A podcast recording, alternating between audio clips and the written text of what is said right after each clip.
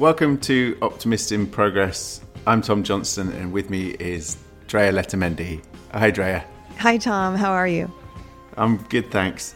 I'm really excited about the conversation that we have today with Jamiah Hargins. He's a social entrepreneur and gardening engineer. He's been described as a chronic social entrepreneur. He's a community leader and the founder of Crop Swap LA, which is a non profit that aims to eradicate food inequity in black and brown communities in Southern California by encouraging people to grow food in their gardens and any open space and then trade what they don't consume. Yeah, it's yeah. such an awesome idea and something that I think uh, can be done by just about any one of us. Um, now, certainly, um, from what I've read about Jamiah and I've watched some of his, his videos, um, he's such an inspiring leader and activist and has a tremendous background in entrepreneurship. Um, but how he talks about micro gardening makes it really sound like any one of us could kind of pick up a small plot anywhere in our homes or in our backyards. And even this concept of sharing and collective uh, gardening is also uh, very accessible. I think it's something that many of us could try to do. I love how he takes a really practical approach to gardening and makes it seem very simple gardening or farming in in a, a urban environment but actually uses it as a way to talk on many different levels about many different social aspects and um, societal issues. He was named by LA City as a Good Food Champion in 2019, and he began with the Asante micro farm in the front yard of his own house. So it's super practical. He just started right there. Um, the success of this first initiative led to the creation of the West Adams Farmers Market, which didn't exist. There was no farmers market in West Adams before, but he, uh, because he started growing all this produce and, and, and bringing the community together around food that was grown there, a farmers market cropped up, which is which is amazing. Absolutely, and I'm thinking about the pandemic and how my relationship with food has been. Uh, uh really salient, I guess, during this time, during this crisis. Um, am having to think a lot about where I'm getting my food, how to have access to food. And I have to admit that I've made some really convenient choices. And I just want to appreciate Jamiah's um, perspective on this, where our relationship with food could be a little bit more enlightened and collective, like thinking about how where our food comes from to begin with and how our contribution to farming um, can actually improve other people's access to food, which isn't something that I, I think a lot of us think about. Yeah, and sh- sharing it, you know, it's called Crop Swap LA is what he's founded, and the idea, you know, he talks about food being power, and the idea that you can share that and, and make better use of it rather than, you know, kind of accrue lots of it and even waste it yourself. I think is is a brilliant thing.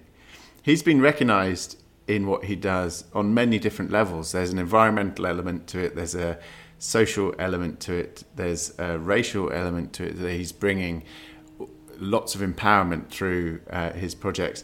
And he was recognized by Time magazine as one of the 27 people bridging divides across America. Uh, he's also received a grant from the Goldhirsh Foundation in 2020 to help scale up his initiatives as part of the LA 2050 program. So he's now being recognized as this, and what started in his front garden as uh, being able to grow his own vegetables and has has moved into something that's much much bigger and having an impact all across LA. I'm excited to speak with him. Let's welcome Jamiah in. Jamiah, welcome to the podcast. We're delighted to be talking to you today. Thanks a lot. It's a big pleasure to be here with everybody. And just to paint a picture, where, where are you talking to us from? We can hear some amazing sounds in the background. yeah, so I'm in my backyard here in Los Angeles. I have planted every space possible, including the backyard that was grass, the side yard that's basically a driveway and had a green medium in it. Um, we've planted that medium, and the front yard, uh, which we share this with a, another person, but they've allowed us to just grow anything we want anywhere. Um, we see hummingbirds, butterflies around me now. I see my my spirit animal, the hawk, many times uh, a week. Wow. Um, and you know, we've we've just created a little space where we can can grow freely. Um, so you know, Los Angeles isn't typically a place where you, you grow a lot of food, but there are actually quite a bit of gardeners around that have done it um, in the spaces that they have. So that's what I've gotten inspired to figure out ways to do it in different ways uh, on walls, on trays, um, and variety of other methods. And before we started recording, we could hear the combination of some bird song in the background and then some sirens, and and, and and that seems to be the backdrop to an, an urban LA garden. Definitely, yeah, plenty of sirens. Uh, you know, you'll hear some car alarms, some landscapers. You might hear a scream. I don't know, but no, it, it's it's definitely a loud space, and um, and and that's okay because the plants don't mind it. the the plants are used to it. They go, yeah, excellent. Well, um, to open the conversation, we normally ask people's point of view on optimism. Do they see themselves as optimists? Do you see your, what you're doing with CropSwap LA as um, as optimistic? What's your view? Do you ever think about that word? Even what, what's your view on it? Yeah, you know, I don't use the term very much because I um, believe that it depends on the context of when you're doing what you're doing as to whether or not what you're doing is helpful. Uh, the context of me doing this work now is very helpful to society. There are clear signs that our food situation is bad and getting worse, and that there's a need for people to care about growing food for others. So, if this were 10 years ago, before this level of awareness became as prominent, I'd say maybe me growing my food isn't that big of a deal. Uh, but now I say it's really kind of a big deal. Uh, it's become a revolutionary movement to uh, show what's possible and to push back against the establishment. Optimistic about progress, optimistic about purpose, and the use of purpose in the context uh, uh, allows me to, to be optimistic. Um, I think out of context, it's and out of use. Um, I wouldn't I wouldn't call it optimistic. I'd say it's it's recreational. Hmm. Um, mm. But in the current context, in the demands of of nutrient rich food, uh, or in the demands of water recycling and smart water usage, um, or in the demands of creating green jobs that are hyper local, I would say each of these things independently in this context would make me feel optimistic and combined even more so. So you're talking about the acts, really. You're talking about actions rather than a point of view. You're talking about kind of real practical things that have a positive Im- impact rather than just kind of thinking about something. Yeah, exactly. And I spent a lot of my time in education, like undergrad and grad schools, um, where we study and theorize a lot. Uh, we even study others' theories, and you know, it just ends up being this this self-perpetuating cycle of non-action. Um, but at this point, I think you know, to the listeners, I would encourage you if you feel there's something that needs to be done, go do it. Start and make it happen. Um, you'll find others who are encouraged by your action, and they'll give you resources and effort and time to magnify your impact. Uh, but the inaction, uh, you know, we've been inactive enough. Um, I think I think about times of, um, I think about slavery, and I think about the the, the entire state of the world uh, during that, not just in the U.S., but all the external factors too. Um, and there are many people who lived during those times who I'm sure wanted to see things differently. Uh, they wanted to see things turn out differently and and to see those problems end quicker. Uh, but it wasn't until you know a few handful of people took literal action and were fearless, bold, and ready to fight um, that things actually changed. So, in all these contexts, be sure to you know make the action yours. Uh, focus on you know pragmatic impact, and uh, understand that there are others like you who are also looking for that encouragement. I wonder what you can share about your your history. You know, your upbringing your childhood, it's really powerful to hear you talk about purpose. And often our first encounters with purpose happen really young. Are there any memories or events or people in, in your upbringing that you can think of that really helped you instill this sense of purpose and action? Mm, thank you. Wow. It's, uh, you know, I was raised as an Air Force brat, they say. uh, lived in England, Germany, um, New Mexico, and Colorado.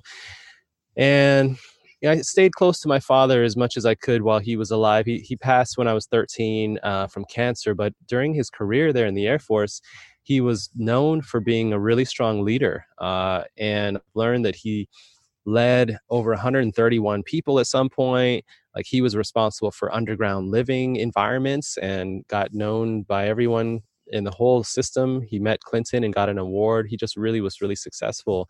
Um, so you know his purpose for us i noticed throughout my life was to be a good example of a leader um, to show that you know leading is a unique posture um, people will watch you and there's an opportunity to step forward um, there's an opportunity to guide and direct uh, and allow energies to exist but also to redirect them when times needed um, so you know his purpose for us was really creating strong leaders and i think you know even just through 13 years of instruction I, I, I took a lot of his lessons and i'm i'm trying to you know exemplify them um, and you know his own his own context. They were raised in fresno california and for those that don't know fresno is basically like the south in in california. It's like like southern mentality um, for both black folks there and for white folks there um, the uh, the police department heavily recruits from the South so that they can maintain that mentality. Uh, they they recruit from places like um, Alabama, Mississippi, Florida, so forth, and a lot of the discrimination that happens in Fresno is almost copycatted from tactics used in the U.S. South. So he went through a lot, uh, just being a black man, and you know, getting getting harassed periodically, but himself he happened to be confident, smart, and funny, and, and kind of a handsome person. So he got a lot of positive attention too. Um, I, I think you know the the goal is to to help others, to care for those nearby, and to use whatever you're given, even the challenges, um, for for good, and to show that those challenges are actually training opportunities. Uh, they're lessons we can choose to accept or we can choose to ignore them and try to go through that again. So, you know, I just really honor my father and and and his leadership and in, in my movement in Crop Swap LA. Uh, I've got a daughter; she's four years old now, and I very much think about you know what she'll be told about one day when I've passed along to my my spiritual existence only. And I think about her um, her lessons she's learning from me daily both in how i interact with you know strangers and gardeners and new people but also the values i carry in my business and how i care for my employees. I make sure to pay them more than minimum wage. Um, i care very much for my my suppliers and i, I keep relationships solid. Um, so i I expect her to follow her father her father's footsteps in those ways and to follow her grandfather's leadership example in these ways. Uh, so really, I'm just a conduit to train daughter on what her ancestors have given me. It sounds as though it's not only important to have those internal talents and and as you talk about your father, I hear you say that he had an incredible amount of uh, attributes that helped him uh, through his experiences but there's also this concept of igniting other people's energy and, and being a positive leader. And, and that requires a whole other level of um, social engineering and, and just being really smart and bright when it comes to relationships. And that combination is truly very special. I'm sorry that he was um, not with you as, as long as maybe um, he could have been. Uh, sounds as though we lost him too soon, but what an inspiration. Thank you. Yes, indeed. I appreciate that. I mean, um, I, I, like to say that his his funeral was huge. yeah. and uh, you know, I if I'm lucky, I can have a big one too one day. um, but uh, yeah, I appreciate that. And and they say you know you can embody the light and you can be the light. Um, in in the darkness, in times of darkness, the light shines brightest. Uh, and those who are ready to follow it follow it. Not everyone does. Some some are scared of it or unsure and you know they they may have to wait till the light's a little further away before beginning to pursue it. But um, if you can be that light others see it in you. Um, and you know I, I, believe that right now you know our, our society is in some interesting state of, of being of transition. People say it's transitioning somehow but um, i just think people are more aware of where we are of how dark it is and that it could get darker unless there's tangible movement in one direction. So you know in as much as i'm leading the crop swap movement and those those who are with me are helping this thing work um, I, I, encourage others to, to be the light in your own movement, like your own personal movement. Uh, someone's watching you. You might have a niece or nephew, or you know, at the very least, you know, someone sees you in passing, and they they're going to notice something about you. Um, if you can influence and, and redirect energies in some way, then it really could mean the world to that person and the world. It's inspiring to see you being the light in your own movement on a daily basis with um, Asante Micro Farms and Crop Swap LA. I'm really interested in how you got there because you're a graduate of the African American Board of Leadership Institute. You went to the universities of Chicago and Columbia. You worked as a stocks and equity options trader. You're a headhunter and you worked for various nonprofits beforehand. So that's quite an interesting path to, to get to. And, you know, I, th- I think particularly, you know, a, a stocks trader is not often seen as a as an arbiter of equity. There's not someone who's who's looking at um, making sure society is balanced or redressing an imbalance. Um, what what was it that inspired you to, with your with your background and with your education and your professional background, to set up Asante Microfarms and CropSwap LA?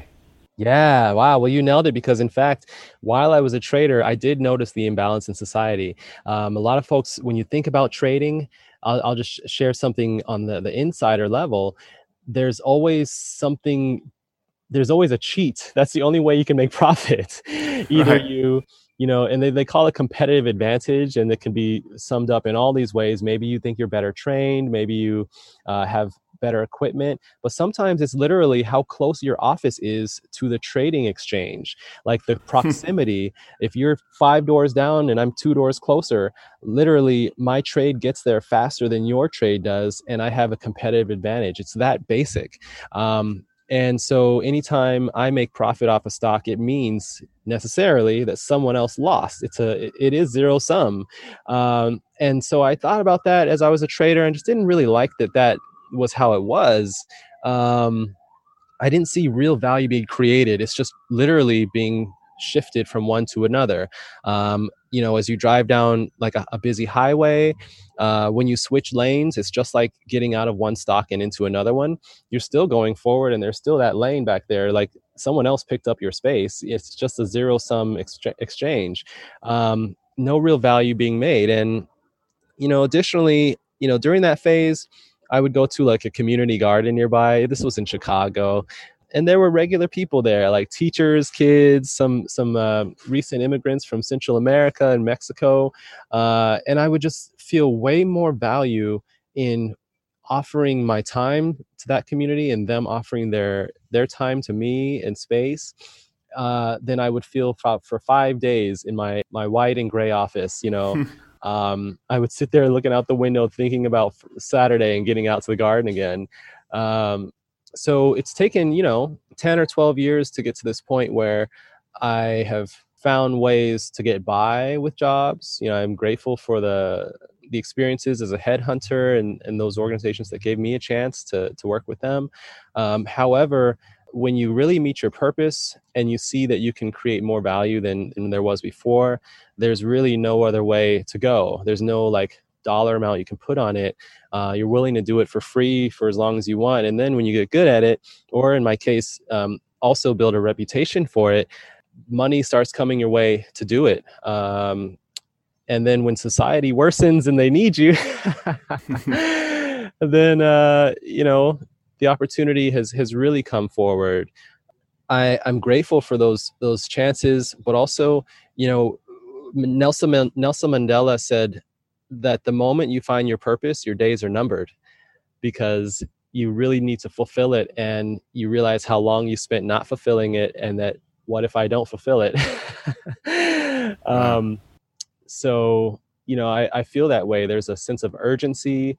Um, there is a sense of I'd better not fail. Um, there's a sense of I'd better put put things in place for when when my mission ends, and um, just a new level of personal value. Like now, my life has real meaning.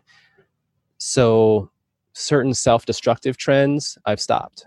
Right, mm. like we all have some, and uh, in America, in the U.S., we we built in on every street corner some way to self-destruct and so a lot of that has stopped since I've I found my purpose. Uh, I I work out intentionally. I I eat better. I care about my relationships more. I, I slow down with my daughter, my wife. I um, I think deeply about what my actions today mean in ten years, and that has brought me toward greater self care and care for others around me.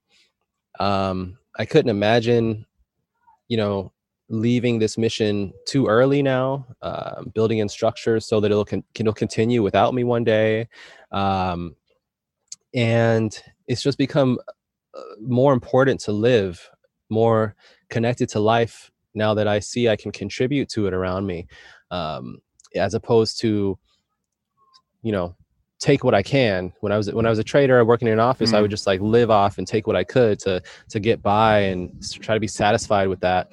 Um, and you know live very small in my in my exposure my expansion uh, but now you know the universe is opening up uh, not just for me but for everyone involved in this movement uh, many of our trainees are just out of college and encouraged to not have to look in the traditional job fields.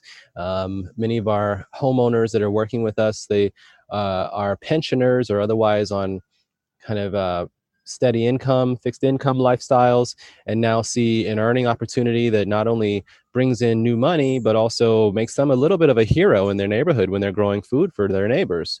Uh, it's a permanent fixture and structure. You immediately have positive energies coming your way that weren't there. So I'm just encouraged by by being part of a purpose and I'm, I'm grateful. I'm encouraging anyone else who who feels they're close to their purpose to to jump right in. Uh, there's nothing holding you back, and uh, you'll get a lot of support once you get moving.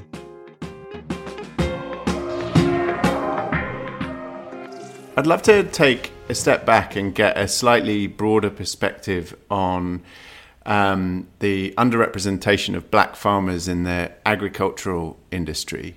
There's been phases in American history where um, the black and brown community actually been very close to agriculture and, and the land for, for, for various different reasons. And at the abolition of slavery, everyone, every slave was actually promised 40 acres and a mule, I think was the, was the deal. Mm-hmm. And um, clearly it was not fulfilled for most people. And actually through industrialization and through um, people living more and more in urban landscapes, the connection with the land has been lost. Yeah. Is there enough being done to allow access to understanding the land and to agriculture and to being an active member in the in the agricultural community to black and brown communities? Right, great, great question. I I, I think um, the short answer is no. There's not enough being done um, because there's not the right financial infrastructure to really enable that movement.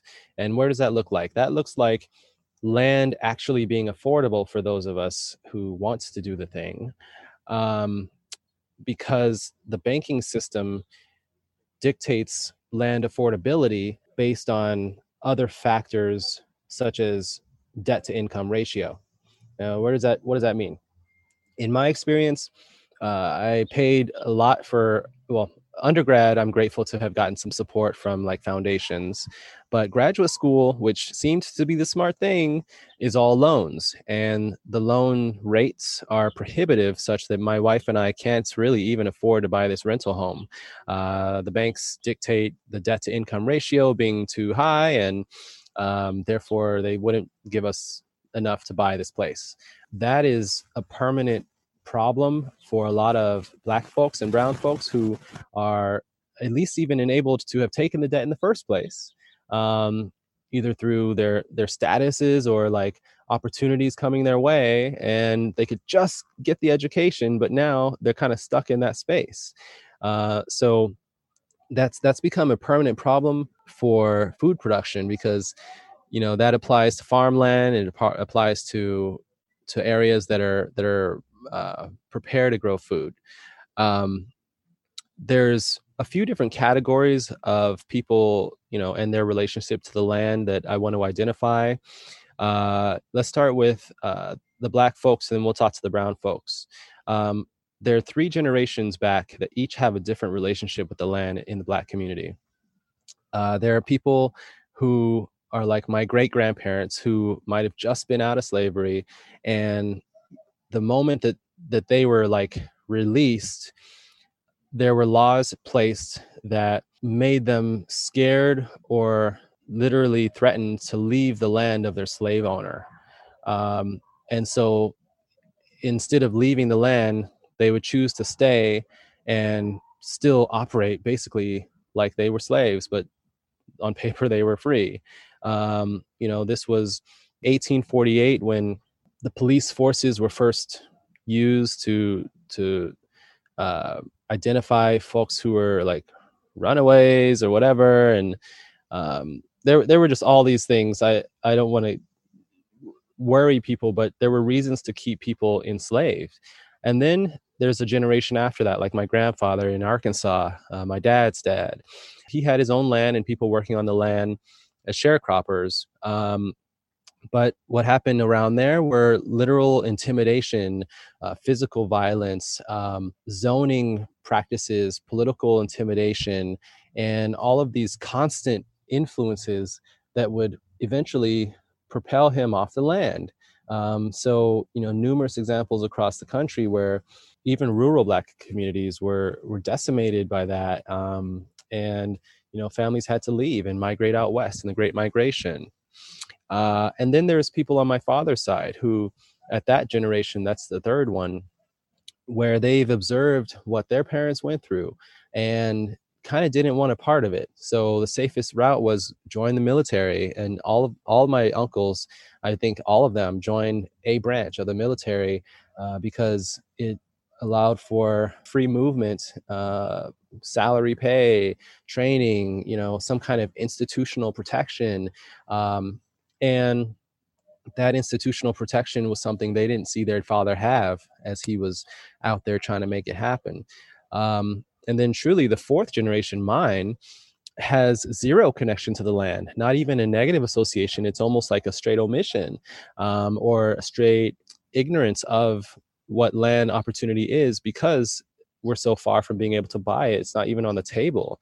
Um, so you know there's there's less of a, an aversion to it it's more like we don't even have that as a as an option um, so what ends up happening is uh, agricultural conglomerates gobble up little pieces of land now and do essentially what the government makes affordable for them to grow in subsidy form. So the government says, you know, we want you to grow, we're going to put out a, a price of corn and we guarantee a certain price for farmers to, to sell it.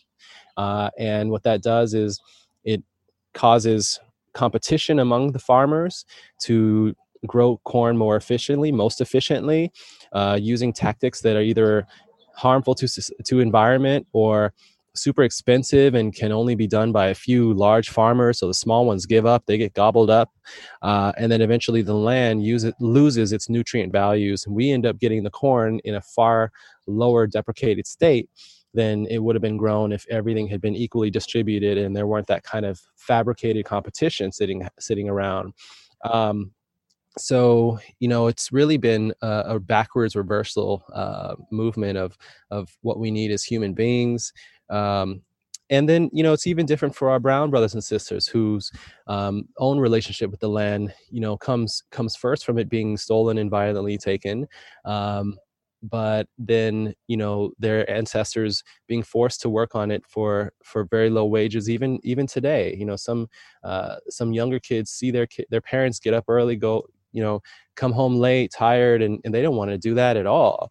Um, they don't want to get involved in that at all. They know their parents are being abused. Uh, and so you know a lot of us are being pushed away from that work for these reasons. You know the lack of ownership is is firstly you know if it's equally distributed um, you know i'm i'm a big proponent of uh, this policy out of south africa that is land redistribution without compensation. And land redistribution without compensation says that however they acquired the land it needs to have been a legal way. And if it were illegal being stolen or manipulated or some kind of trickery done then it's not actually just.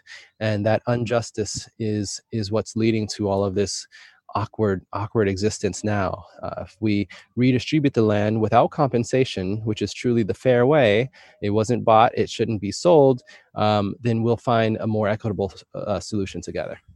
It's huge societal shift that you're you're talking about and i think it's it's really interesting in you know, looking at, at, at the the land and, and people's access to the land, but also you're talking about the food system. So you're talking about, you know, on one level, the unjust land ownership, but on the other side, just access to good nutritional food. And and I, I thought it's it's really interesting when people come to your urban farms, they you pick the the vegetables right in front of them and they get to have them just kind of straight out the ground. And there's a nutritional benefit to that. That's right. And by being a small farm, you know, it's a micro farm on a front yard, it does necessitate um, just small actions like like you described. Um, our 50 members, they go on their walks, and on their walk, they pick up their bag from us. Uh, they see some of us, you know, harvesting by hand, washing on site, uh, shaking it dry, and putting it in a paper bag, um, setting it on the curb for them to pick up. So it's very simple, straightforward. Uh, now, in plant biology, the benefit is that most plants, when they're picked, they begin immediately de- depreciating their nutrient values. Uh, so, uh, in fact, it can go quickly, such that in just 24 hours, you can lose 70% of the nutrient value that a plant had had. Uh, so, you know, we think about the food in the grocery stores in our current process. Who knows where the hell it came from or how long it, it took, and uh, even the soil it was grown in. There's just a lot of mystery that we accept, a lot of a lot of unknowingness that that we've become complacent with. Um, that now by the time it arrives at our dinner plate well, we've gotten used to cooking it which which isn't also you know an ancient custom you know raw foods are very clearly healthier for us um, but you know by the time it's gotten there and gotten cooked you know it's just to make space in our bellies essentially. Um, you know our bodies have become diseases and illnesses are like a regular thing. Um, you know we need to honor ourselves uh, better than we do. We need to promote knowing more about what we're putting in our bodies because we work we, we value ourselves and we value our neighbors. Um, I love how whenever we're out there working, there's like kids come by. You know, a couple of them are like 10 years old. They love learning about the different plants. Uh, the parents say, you know, we're inspiring them, and you know, it's a market garden, so it's not really like a training space. But inevitably, people are going to be inspired by seeing something done that's uh, intentional that's healthy, that's local. Their mystery is gone about about their food. Um, in fact, their knowledge is now something that they they expect. Um, I think it's really challenging the conventional food uh, distribution system. Um, it's really challenging what quality and what value is, what money should be spent on. Um, it's challenging how land use in our city is arranged um, and we're just going to take advantage of that of that challenge and say yeah the way it's been is wrong. Um, you know I, I, I know in in war times like having a big ration depot aka grocery store makes some sense but we're not we're not constantly we're, we're not going to let ourselves be in constant war. And you know, I've always said I wish I could have just 10% of the Pentagon's budget. just 10% or like give me give me 25% of the, the LAPD budget. Um, and I'll make the LAPD unnecessary because uh, we can create a paradise. I am just wanting to take pause and appreciate your brief history of um, community in in Los Angeles, but you know, in this nation, in particular, we see these inequities I think, in a more visible way during a crisis. And the pandemic has just made these this lack of balance and and this you know uh, huge power hierarchy really, really apparent. Uh, speaking to the food industry, to essential workers, to restaurant workers, to migrant workers, those of us who were getting sick um, didn't have the option to quarantine in our houses. You know, we, uh, many of us were working um, literally in the field, right? And to see how uh, our our own histories really uh, are important to know about in order for us to realize how that leads to access to healthcare, access to nutrition, access to, you know, all the things that I think a lot of us may take for granted. Um, so I just want to appreciate you took time to kind of uh, unpack that for us it, when we're talking about land and food. I do want to further talk about food with you, um, especially because this is such an interesting relationship, the one we have with food. During the pandemic, I thought about food all the time. I think many of us were constantly thinking about food. Um, for some people, how do we have access to food? But for others, almost a complacency. Uh, just push a button and someone will deliver food to you. You know, if you can't leave your home or if you're really limited, a lot of us were just getting food near our homes, and that looks very different for for different people and different communities.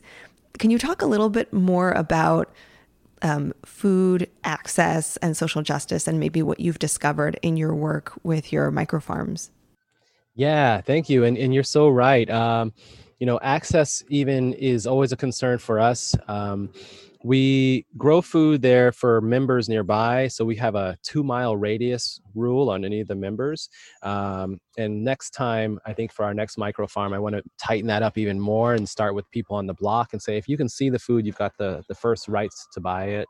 Um, but, you know, even that access necessitates internet access. And, you know, I love to, to figure out a way to enable EBT users. Um, to to also use their EBT benefits to buy the food. Uh, our team is co- constantly looking into policy modifications to recommend to leaders who are watching us and say, you know, if you're in political office and you have the the opportunity to make what we're growing accessible to those who somewhat needed more, um, then then step up and help us make that possible. Um, you know, access is is a right. I, I have a few human rights I've identified in my life that you know includes food and i think food should be free because i see how crazily it grows in my own backyard you know?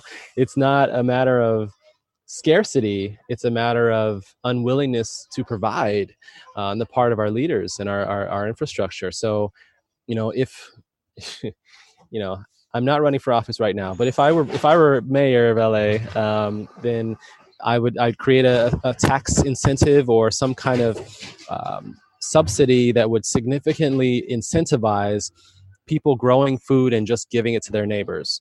Uh, seeds, soil, sun, water, when used smartly, can all be pretty cheap.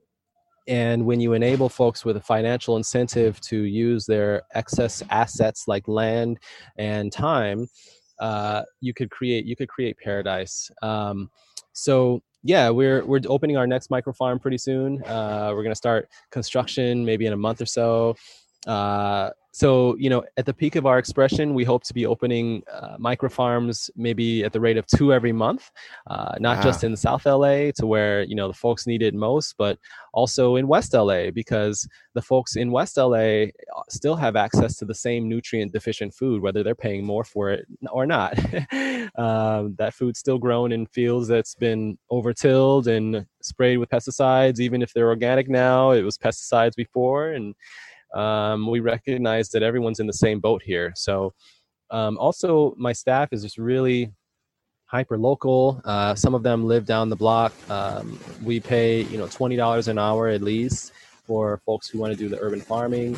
Uh, I think it's valuable, and you know that cost passes through to the members who also see the food and they know it's valuable. So uh, it's really created a system of of shared local economy um, that people are proud to support, proud to be a part of. Um, and really, the food variety has been amazing. You know, we've had tatsoi, bok choy growing, green onions, strawberries, tomatoes, butterhead, oak lettuces, you know, all kinds of dope things uh, that you can't find that variety in the store, number one. And then you, you kind of challenge the, the mystery behind its arrival. Um, but uh, yeah, we, we can we create a whole new system. You've talked a lot about the nutritional benefit and the social benefit of having uh, community farms that people can can can access and be, and be part of. But there's also a pretty significant environmental benefit too, and I think I, I'm really interested to hear about. You've mentioned water recycling, minimizing waste, um, and only really kind of harvesting when when you need things.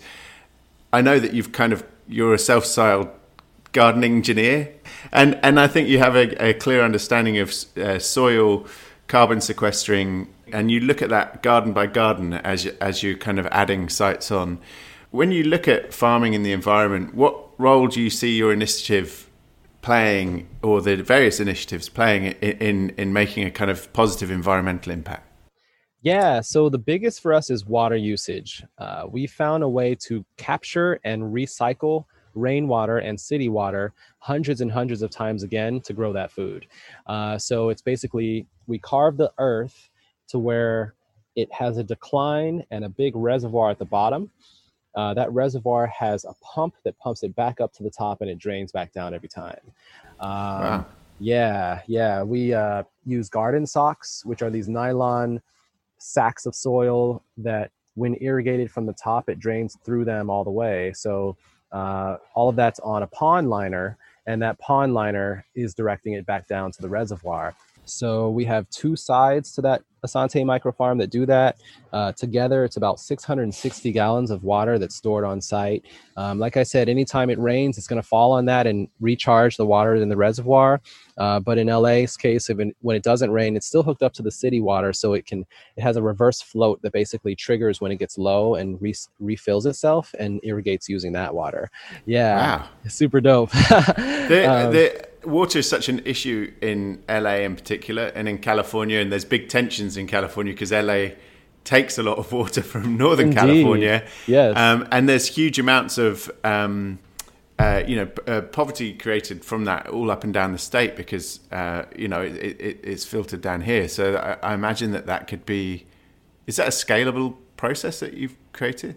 Yeah, I believe it is. Um, and you're right. I mean, most of LA gets its water from the Colorado River Basin. Uh, and in fact, when you drive through the desert, you can see the giant water pipe there's like one or two of them and you know in the situation that we have our big earthquake happen that pipe could pretty easily crack um, and if that cracks we have even more of a social challenge here in la you know there's going to be there's going to be uh, just straight up madness if people lose water um, but in the case of that family where we've done the Asante micro farm, they at least have 660 gallons on site that they could use tools to suck and siphon that water and care for themselves in that in that challenge.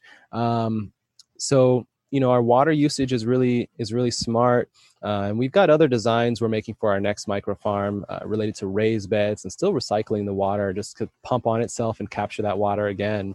Um, we uh, one day soon are going to open a training center and ideally bring on more people to help do this but also if someone wants to learn it uh, they can they can learn it and do it themselves. Um, los angeles is is going through the largest drought it's over, ever had um, and i expect it to just become a state of existence. I'm sitting next to my own water tank. It's above ground. It's 530 gallons that comes off the shed in the house. But you know it only gets filled like twice a year and that's it. So we have to number one be prepared to have multiple of these at a, at a house for instance like that should be subsidized as an initiative where every house will capture that rain when it comes. Uh, but also that gardening and farming initiatives like ours be enabled to capture and recycle its water. Uh, because in as much as i love all the, the gardening initiatives in the in the state and the city we're the only one that's intentionally recycling our water um, and by the way, that recycled water turns out brown because it's gone through the soil. So when it's pumped back onto the leaves, it creates a foliar feeding effect. So the plants grow faster than normal. Um, wow. Yeah, there are a ton of benefits, uh, and the water stays fresh. We did some tests and everything like that. We keep it covered and and dark. Uh, there's no mosquitoes or anything happening in there. Um, and we're also doing some pH testing. But basically, you know, there are a ton of benefits to that. Um, our ancestors have shown other examples of it. I think we're the first ones to do it on a front yard in, in like a CSA membership style. and that's going to be our, our goal. Um, you know, you mentioned carbon sequestering, and actually, you know, our model uh, doesn't do that. Um, our, our model focuses more on efficient growing. So the plants go in, they're harvested, new plant comes in, and when that soil depletes, we replace it um, because it's on a pond liner and sacks. But basically, other benefits are happening due to that environment. There's a car, there's a cooling effect by having more plants and irrigation there. Uh, there are pollinator effects. Um, there is yeah, it's a beautification, green space, but you know most of the environmental benefit comes from the water reusage. I'm wondering what advice you'd have for someone like me. Uh, I have very little space, mm-hmm. but I'm really inspired by hearing you talk about uh, uh, potentially having a little micro farm or or some way that I can grow my own food. Are there maybe like two or three things that someone like me could do just to get started and and not get stuck in like the intimidation of this? A hundred percent. Oh yeah. So, uh, if you have even as small as a windowsill, or you're fortunate to have a balcony, or if you're fortunate to have a wall that is unused and in sunlight nearby water, then you could use our soil socks and grow food on that space. Um, just by hand watering on a tray, for instance. Uh, we're getting to the point now where we can have those for, available for pickup. Um, but uh, we do these cool wall gardens. They're called Vardens, uh, where we basically just screw into a wall and hook it up to water, and you can grow as many as 36 plants there, automated, irrigated. Uh, yeah, everything from herbs, tomatoes, big things. You know, you can grow cannabis too, and uh, other things you like to have there. And you know, it, it does it does a good job. Um, and soon we'll also be rolling out things for apartment buildings. Um, so if you have a flat rooftop and your landlord is open to the idea of us hiring someone in your in your building to run this, then uh, we'll offer the equipment and uh, and a, a, payment situation where folks who who buy the food that grow um, can can support it but yeah, you know, there, there's always an answer. Um, we could always assert our rights to grow food. Um, in history, food has been used as like the main consistent weapon for oppression, uh, both in you know camps that were concentration camps and internment camps or whatever camps. Um, that food was always used as a way of differentiating those who behaved and those who didn't.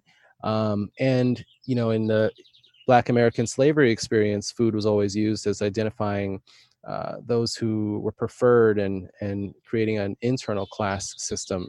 So we just have to take all of that back before it's used in its in a new way. You know, we have to totally decentralize food growing and redistribute that power. Uh, right now, it's it's highlighted in one space and those you know in small living spaces are required to go outside to find that power um, and I, I, I just don't think that that's right um, so yeah by all means we're looking we're looking forward to supporting uh, home growers and you know also just knowing that you you have it in you too like as these uh, little opportunities come even on the windowsill like uh, the the the failures come less often than the successes um, and your your ancestors and our ancestors are proud to see us give it a try I love this part too about reframing our relationship with food and, and with our space, right? That mm. I think you said earlier, um, we really need to think about our reliance on institutional power and and that a lot of times that's how we think about that relationship and, and now I'm rethinking that, you know, in what ways can I sort of reclaim my ownership of my space and my food and what I have access to in ways that are accessible and realistic. So thank you for that. Mm. Indeed, indeed. I was really inspired by your take on optimism as an act, not a, an idea or a philosophy. It's, it's, it's kind of what you're doing. And I'd love to hear, we've heard a bit about your dad, who's clearly a, a, a really inspiring figure in, in your life. But I'd love to hear um, if you have any mentors or anyone who's inspiring you to, to take such a, an original path with, with what you're doing. Yes, yes. Well, I'll highlight Mike Garcia, who uh, is a mentor of mine and helped us make that project, Asante Microfarm. Uh, he runs a pond and landscaping company called Enviroscape LA, and he's always told me that, you know, when you do something that's never been done before, it's going to be difficult. Um, uh, he and I describe it together as, you know, the front point of an airplane. You know, as you're cutting through the air, it's that front point that's that's getting all the the heat. And sometimes the wings and everything else beyond there gets all the credit but really you know that's that's hitting up against things first. Um, so he's really guided me you know help me help me think through you know how to build and lead a team that does this kind of work. So i want to i want to honor him. Um, and you know just to honor those those who work out in the fields and those who fought for the rights of migrant workers um, i always think about that experience and how how wrong it is that uh, our food in such a great volume is is priced where it is and available because of them. Um, that's that's very unsustainable. It's contrary and spiritually backwards for the experience food ought to be. You know the best experience for food is a spiritually uplifting one where you know from the very beginning you had a hand in building it and growing the plants and preparing it and kind of you know getting it to the stage of ingestion that it, it did and even sharing some with others in love um, you know, we started these crop swaps. These were kind of like gardener get-togethers, uh, very informal, right here in this backyard. Uh, where you know, just before the pandemic, we had as many as hundred gardeners rotating in and out who'd bring their goods here to my spot, uh, share it off on the table. The table wasn't big enough by the end. We just put it on the ground, and you know, it would show that you know there's so much abundance. Number one, that somebody has the ability to share um, but also the people who came to do that were of so many varieties of background it would completely flatten all of the sharp edges of society. Like there was all races showing up all ages sexual identities uh, people who were corporate people who didn't have a job people who who were artists all kinds of nationalities um, just every kind of person. Uh, and it began feeling like a Sunday garden church because uh, we could all come and kind of spiritually commune in in the presence of abundance. It would uh, show how our society has tricked us into scarcity, uh, a mentality of scarcity, um, scarcity of time and rushing around or scarcity of like emotional investment like i've only got to i've only got to invest in my people or people like me um, all of that is eliminated when you come to a crop swap. Um, people express love built friendships and began projects together. It's it's amazing to to think back to that time you know post pandemic soon we'll get back to having more crop swaps uh, because that's the true heart of this whole experience that that there is uh, a potential for abundance. And if we can just tap into it number one and then now if we can create more of it uh, then all all of our edges of society could be rounded out.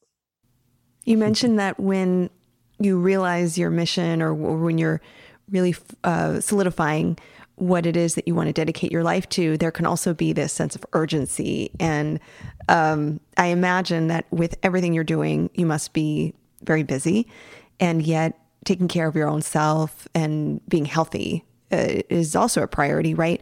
So, my question is about your self care and well being practices.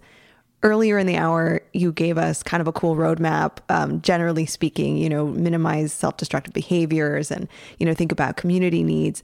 I wonder if there are like one or two things you do every day that are really intentional and, and that are specific to your mental health. Yeah. Uh, well, I frequently go on airplane mode and try to find spaces away from electromagnetic radiation. um, I, have seen studies where uh, a plant is placed next to a Wi Fi router and the plant dies much faster than other plants. Um, I do believe that proximity to all that EM from Bluetooth to cell phones, laptops, and Wi-Fi's, all that does have a damaging effect on our bodies. Um, so I, I, do myself my best to to get away from it when I can. Um, I've also started going on runs every day after the harvest days. Uh, so we harvest Sundays and Wednesdays. So I go on a run on Monday mornings and uh, Thursday mornings, uh, and I go out to this area called Kenneth Hahn Park uh, in LA. It's a it's a beautiful little little space. Uh, it's actually next to an oil field, so I don't know about that, but it's uh, it's got a lot of like natural wildlife. And when you you know I go by like 4 a.m., so no one's out there, and it just kind of helps me recalibrate with earth and its natural rhythms um, you know remembering there there are rabbits and owls out there like hawks and you can see the moon sometimes you know there's no humans i don't leave i don't bring my phone i don't need to track it you know i just i know i'm out there and i don't need music or anything with me um, so that's very important that i do that um, and uh, spending time with my daughter too you know seeing how she plays and how her thought process is just very basic and um, you know she's almost always in a meditative state if i think about it that way. Like when you're in a meditative state you're able to focus on one thing or not focus on anything and that's a great reminder to me as as my life gets very busy you know very very complicated business i'm i'm leading and um very exposed kind of uh, existence now like i can't go out without someone recognizing me now which is kind of cool but also like a little overwhelming at times um, I, I remember how Triana is just very, very basic human. So I kind of try to tap into that basic mentality myself and say, like, what is the real reason I need to do X, Y, or Z? Or do I really need to be trying to change or uh, rush or, you know, do everything at once and be, you know, multitasking and you know a lot of times i don't need to do any of that um, so I, i'm grateful to have her as a kind of guiding light um, and of course my wife too she's just so supportive and loving i'm grateful to have her you know on this mission with us um, so yeah those are those are my self-care areas.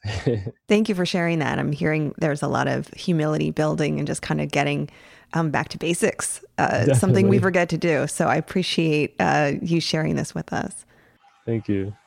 Maya, thank you for such a an inspiring conversation. It's it's incredible to hear how, you know, on the face of it, you're looking at um, farming, urban farming, but actually through that lens, you're talking about spirituality, you're talking about equity, you're talking about empowerment, you're talking about nutrition, you're talking about water usage, and it really is a kind of radical act, which I think is really inspiring. Um, before we go, I would love to hear uh, if you've got any um, music tracks or anything that you've read or seen that you find inspiring that we can put on a playlist or we can share with other people so that they can uh, share some of the inspiration that you've seen. Totally. Okay. So I'm a Taoist and I read the Tao, the Tao Te Ching, and uh, there is an audio track I can share with you that just has the Tao Te Ching being read by someone, uh, the whole, you know, 80, 82 verses or something like that. Um, and, you know, it's very kind of like basic, but highlights some really interesting leadership lessons. It highlights, um, you know the simplicity that we can lead lead our lives with the compassion we can lead our lives with the patience we need to lead our lives with. And i listen to that track on the on the every other daily. I listen to it when i can just if i'm farming or gardening i put it on and i hear the, the, the voice reading the Te Ching.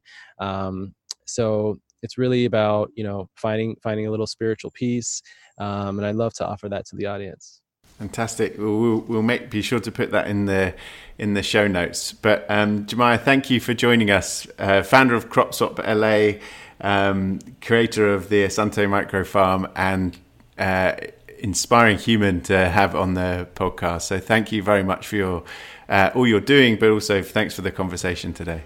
Thank you. Thank you both so much. It was a pleasure. Such a pleasure to meet you. Thanks so much for being on with us. Too.